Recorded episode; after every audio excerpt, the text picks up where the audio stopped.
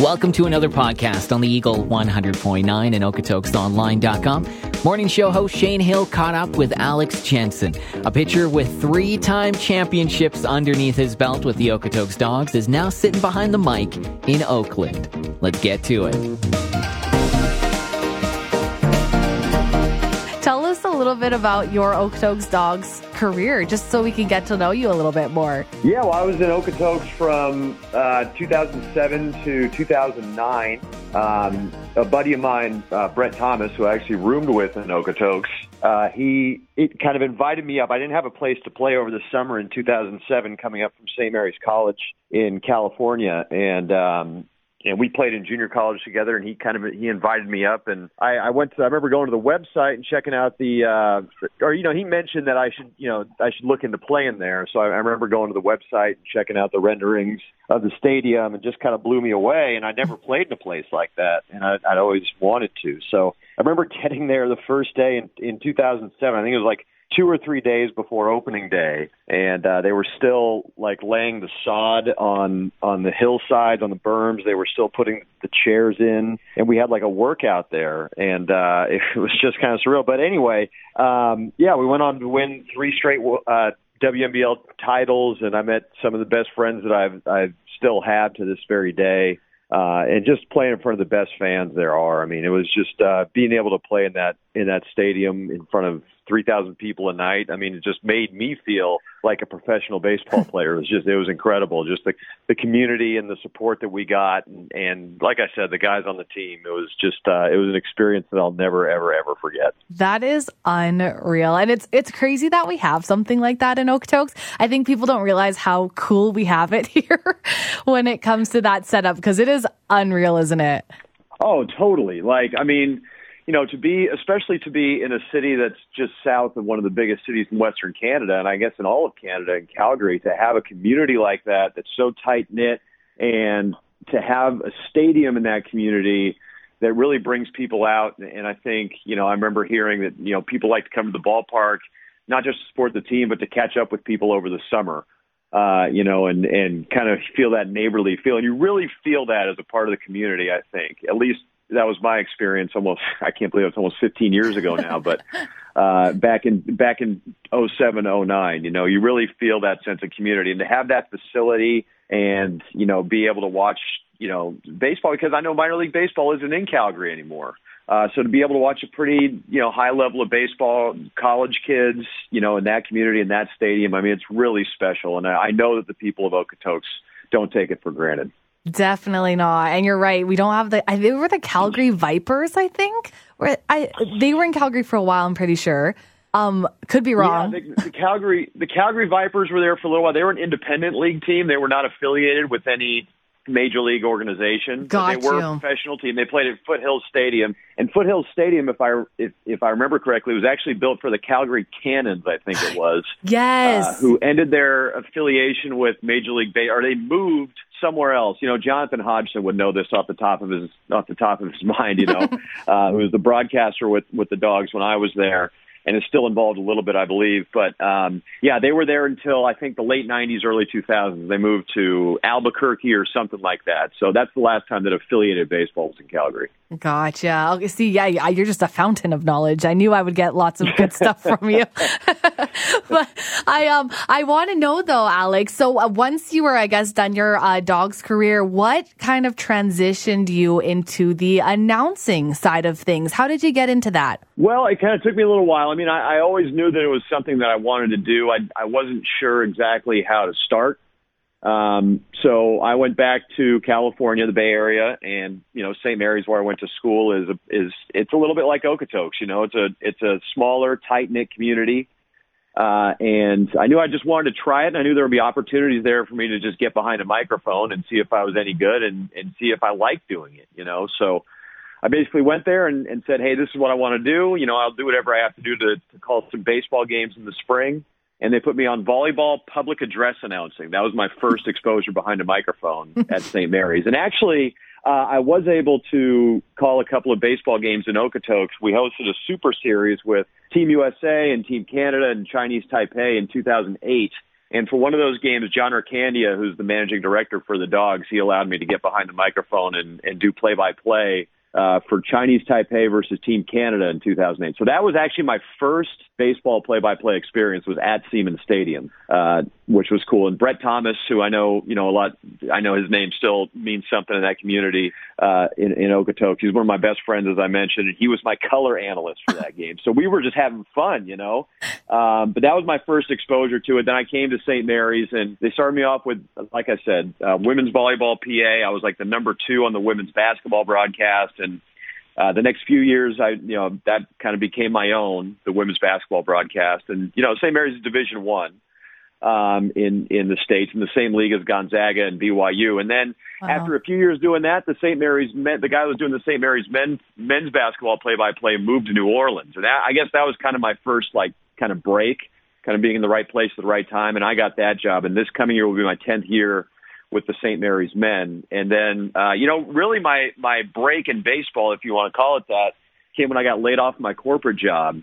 You know, the company was going through some downsizing and I was just doing St. Mary's in the winter, you know, kind of scratch the itch. I took an internship with the A's and I'm from Oakland. So I took an internship with the A's as a broadcast assistant in their booth and they knew what I did at St. Mary's. So they, uh, you know, asked me to host a couple pregame shows when the host was gone, and one thing led to another. And in 2020, I got a to do a few games with uh, in spring training, uh, right at actually right as everything shut down.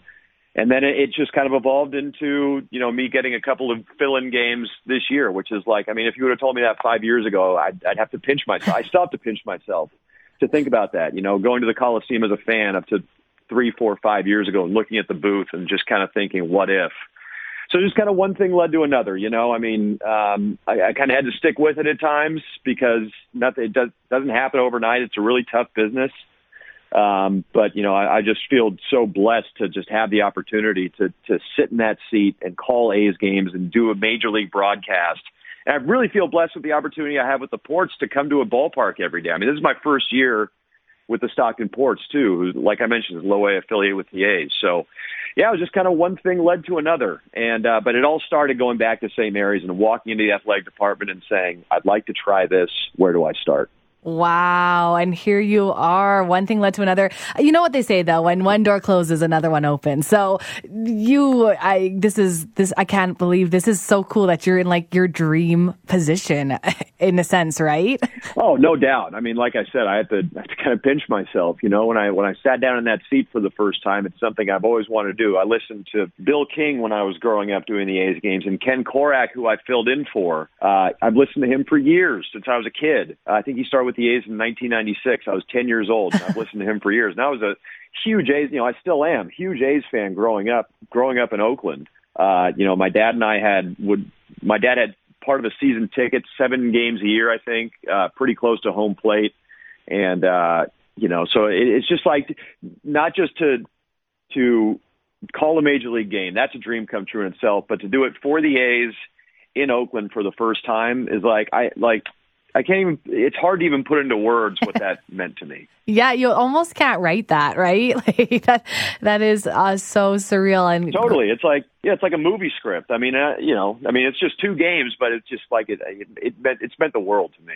Oh, that's amazing. And hey, congratulations. I never got to say congratulations. That is very cool. So uh, good for you. And hopefully we'll get to hear you more on uh, uh, the play by play for the Oakland A's. But I guess uh, you kind of touched on this uh, in your last answer there, Alex. But how did the uh, opportunity exactly present itself for you to get in and cover there?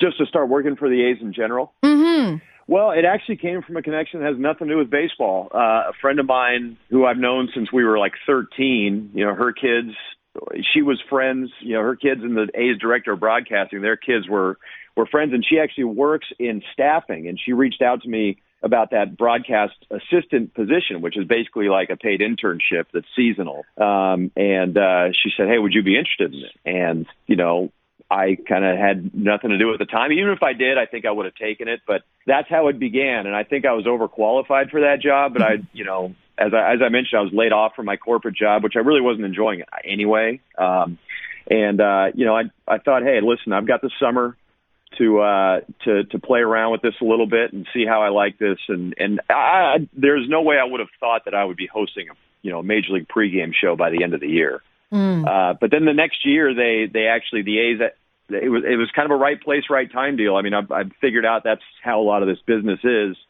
Uh, you know, the next year the A's launched a 24/7 streaming network called A's Cast, which you can listen to on iHeartRadio. You can listen to it up in in Alberta as well. And they carry the live games. They carry, you know, uh, streaming 24/7. Uh, so they needed programming, and so they they tasked me with doing my own show, which was like a highlight show uh, after the game and so that was kind of how one thing led to another. But yeah, I, I got in. I got in with the A's based on a, a contact that has nothing to do with baseball, which was kind of crazy. That's awesome. It usually works like that, doesn't it? It's all about who you know. and um, no doubt, no doubt. And I was just wondering, Alex, as well, how did that feel when you got the call to come fill in for Ken to call the game? How were you feeling at that point?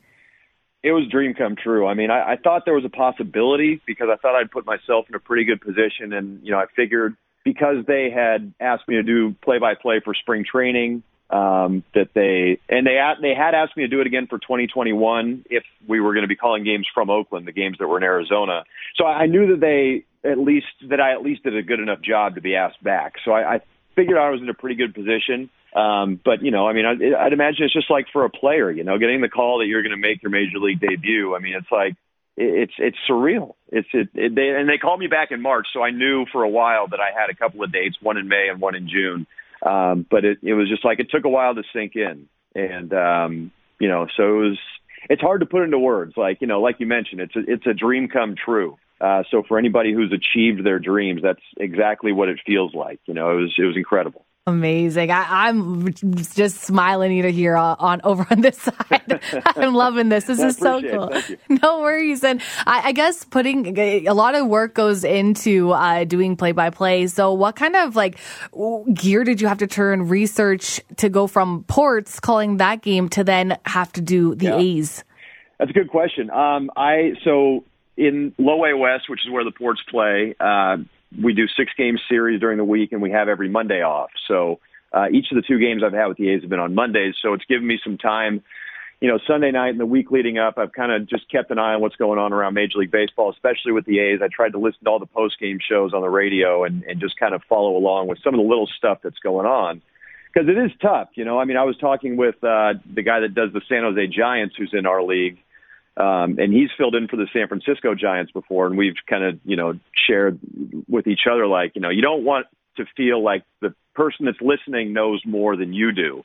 And it, it's kind of tough, right? Because the ports play at the same time as the A's every night. So, you know, I really just tried to to figure out who's hot, who's not, uh, read a lot of the articles throughout the week, and pick up little different things that I can try and add to the broadcast. So, for example, the A's first baseman Matt Olson talked about how uh, you know, he's, he's been hot recently and talked about how he's really just trying to compete in the box as opposed to, you know, in, in 2020 when he had a bit of a down year, he was feeling like he was just thinking about mechanics all the time. So that's the type of thing that I'm looking for to add a little bit of life into the broadcast where it's not just spitting numbers at you.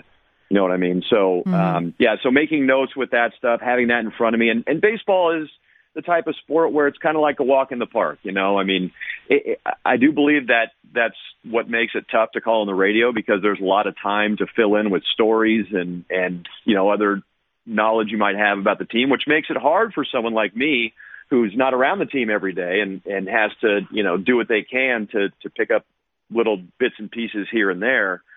Um, but it does allow for time to to you know sprinkle that stuff in where you see fit. Mm-hmm. And um, that's the biggest prepper. I want to know who's hot, who's swinging the bat well, who's not swinging the bat well. Career milestones. Um, you know, the other day, Mitch Moreland picked up his 1,000th hit when I was filling in, which was cool.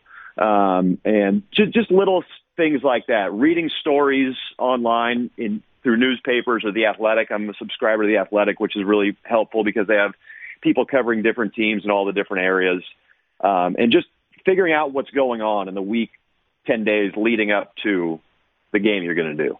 Mm-hmm, 100%. But it does take a little while. Like you said, I mean, they're playing at the same time. So it's, it's tough to know exactly like, hey, you know, the reason that the A's had a four run inning is because of a missed third strike call, you know, with two outs, and then all of a sudden they have three hits in a row. So it's hard to know little things like that. But I think you know trying to fill in where you can is is important. A hundred percent. That yeah, I, I can't even imagine putting that work in and knowing all those facts and just stats, everything like you said. That is a lot of work. I wanted to know, on uh, in your opinion, how did the first game go? How did the experience go? Uh, yeah, well, my second one was this past Monday. Actually, I thought it went well. You know, I I, I thought I put my best foot forward, um, which is all I can do. You know, I mean, I I hope that it came through to people that were listening that you know how much fun I was having uh, because I think it's you know it's well known that around here that I'm an Oakland native and I grew up going to today's games and you know so for me it was just such a thrill in, in so many more ways than just making and I don't want to say just making a major league debut but then making a major then calling a major league game you know like I said being able to do it in my hometown. But I thought it went well. I, I thought uh, you know listening back to my highlights and listening back to the full games I, I thought uh, I thought I did well, and I, I got I got some good feedback from from folks around the A's organization and fans, and just on Twitter and stuff like that. So, uh, yeah, I thought it went really well. Oh, that's awesome! And second time around, a little less nerve wracking, a little bit of the the pre-game nervousness shaken off. No doubt, yeah. I mean, I think what really helped me uh, going into my first game anyway was working there in 18 and 19 and knowing everybody. You know, I already knew the guy I was working with. I knew the engineer on site, the engineer back in our studio, and just everybody in the press box there. I already knew them because I worked for the A's in, in 2018 and 2019, so that helped. But there, yeah, there was definitely some nerves heading into that first one. There's no doubt about it. I mean, it's it's a it's the show, you know. Um, but yeah, the second one, you know, was I slept a little bit better the night before. we'll just put it that way. Definitely. I can understand that. And hey, did anyone reach out from the dogs organization or just around the league to congratulate you on uh, your debut there, Alex? Oh yeah, uh, you know I mentioned Jonathan Hodgson already. I got a few notes from him. John Ircandia, who's the managing director with the Dawgs, I, I heard from him. Jeff Duda, who is still coaching up there, I know with with the Dogs. Um, he sent me a nice text. Manny Kumar, I mentioned Brett Thomas. Brett Thomas lives in the Bay Area. I see him all the time. Uh, you know, we had a good phone conversation. Jake Botari reached out to me. Mark Wilson, uh, who were all part of the three P teams in 2007 to 2009. Um, my my billet family, Jim, uh, the Amy's, uh, Jim Amy, Wendy Amy. Um, it's just you know, like I said, I mean, that, that kind of underscores what I was talking about the sense of community in, in the Okotoks dogs with the Okotoks dogs and Okotoks in general. So I think the the Western Canadian Baseball League tweeted something and just a bunch of comments on Facebook and, and Twitter. I mean, I, after the first one, I had like you know two 250 300 messages on all the different platforms to get through. So it's hard for me to single everybody out, but um, you know all those names are ones that stood out for sure. That's awesome. And uh, what's next for you, Alex? What's the game plan now? Any uh, other dates on for the major league uh, sports? How you? What's what's the goal? What's the plan? Well, nothing right now on the books in the in the major leagues. Like I said, I'm with the Ports. We have a 120 game season. Uh, we are we have games 38 tonight. I'm in Fresno right now. Uh, where the Ports are going to be playing the Grizzlies. So in game two of a six game series. So nothing on, on the calendar right now with the A's. We'll see what happens. Like I said, I, I think I put my best foot forward. And, uh, you know, I, I think with my my experience in the industry has kind of shown me that some of these things take time. I mean, it doesn't always just happen overnight. So I'm just going to keep trying to get better. I think with every game, every rep, just like anything else, I think you know you get better, and that's what I want to keep doing. Um, and for the time being, like I said, I'm just happy that you know I thought my the games I did, the innings I had in Oakland went well, and and hopefully well enough that if they have an opening again for a game or whatever, that they that you know I'm in play for them. So um, that's that's kind of what's on tap the ports for the rest of the season, at least right now, and then um, and then basketball in the winter. And you know, I just feel so lucky to be going to the ballpark every day. It's what I've always wanted to do, whether it's in Stockton or in Oakland. I mean, everyone wants to make to the major league. There's no doubt about that. But just to be able to go to the ballpark every day and do what I love to do, I feel so fortunate to be able to do that after so long of not doing what I wanted to do all year. You know, I um, so for right now, it's just uh, the ports, and then we'll see what happens. I mean, you never know. But like I said, hopefully I'm in play for the next time they have an opening. That's awesome. Well, hopefully you are too. We've got our fingers crossed over here for you. And hey, I have to ask Alex, if you're on a trip back to Okotoks, what's somewhere you got to stop at uh, in Okotoks? oh, Man, gosh, that's a great question. I think Okotoks has changed a lot since I was there last. Yeah. You know, I mean, I, and I know it's grown a lot. It was growing when I was there. I remember the first time I got to Okotoks, my dad and I flew to Spokane, Washington, and then we drove, which was a beautiful drive through southern British Columbia and up through, you know, the foothills uh, in there in Alberta. Uh-huh. So that's a great question, man. I have no idea. I mean, Tim Hortons is a must stop for me because we don't have that down here. You know, uh, I miss the the line around the block, and uh, you know, I know a popular post game spot for us was in Cahoots. I know there was a couple of other places there. I don't know if any of those places are still open. Um, so you know, that's a that's a tough question. Seaman Stadium would be first and foremost for me, and um, you know, if I'm ever able to make it up there during the summer again, I would love to take in a game at Seaman Stadium in the stands. Um, just because I, you know, some of some of the best baseball memories I have, you know, came there. So I think that's um, that's that that would be on the top of the list for me. A hundred percent. And you have to see it now that it's expanded. They just added the Core Four expansion. It looks really good. I heard, I heard, I've seen the pictures down the the left field line. Mm-hmm. Right, it looks amazing. I mean, it just seems like every year they add something new. Totally. I'm just waiting for them to add the pool now at the expansion.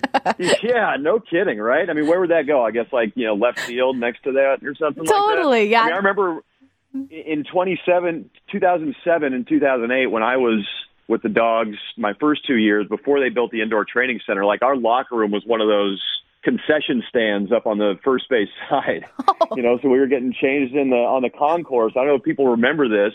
And we walked down the stairs onto the field, which was, uh, I mean, that was cool. It helped us interact with the fans a little bit more and, and stuff like that. But it's, it's definitely changed a lot. I hope one of these days I'm able to get up there and see it again. Keep your eyes on social media and your ears on the Eagle for the next great podcast. Only on the Eagle 100.9 and OkotoksOnline.com.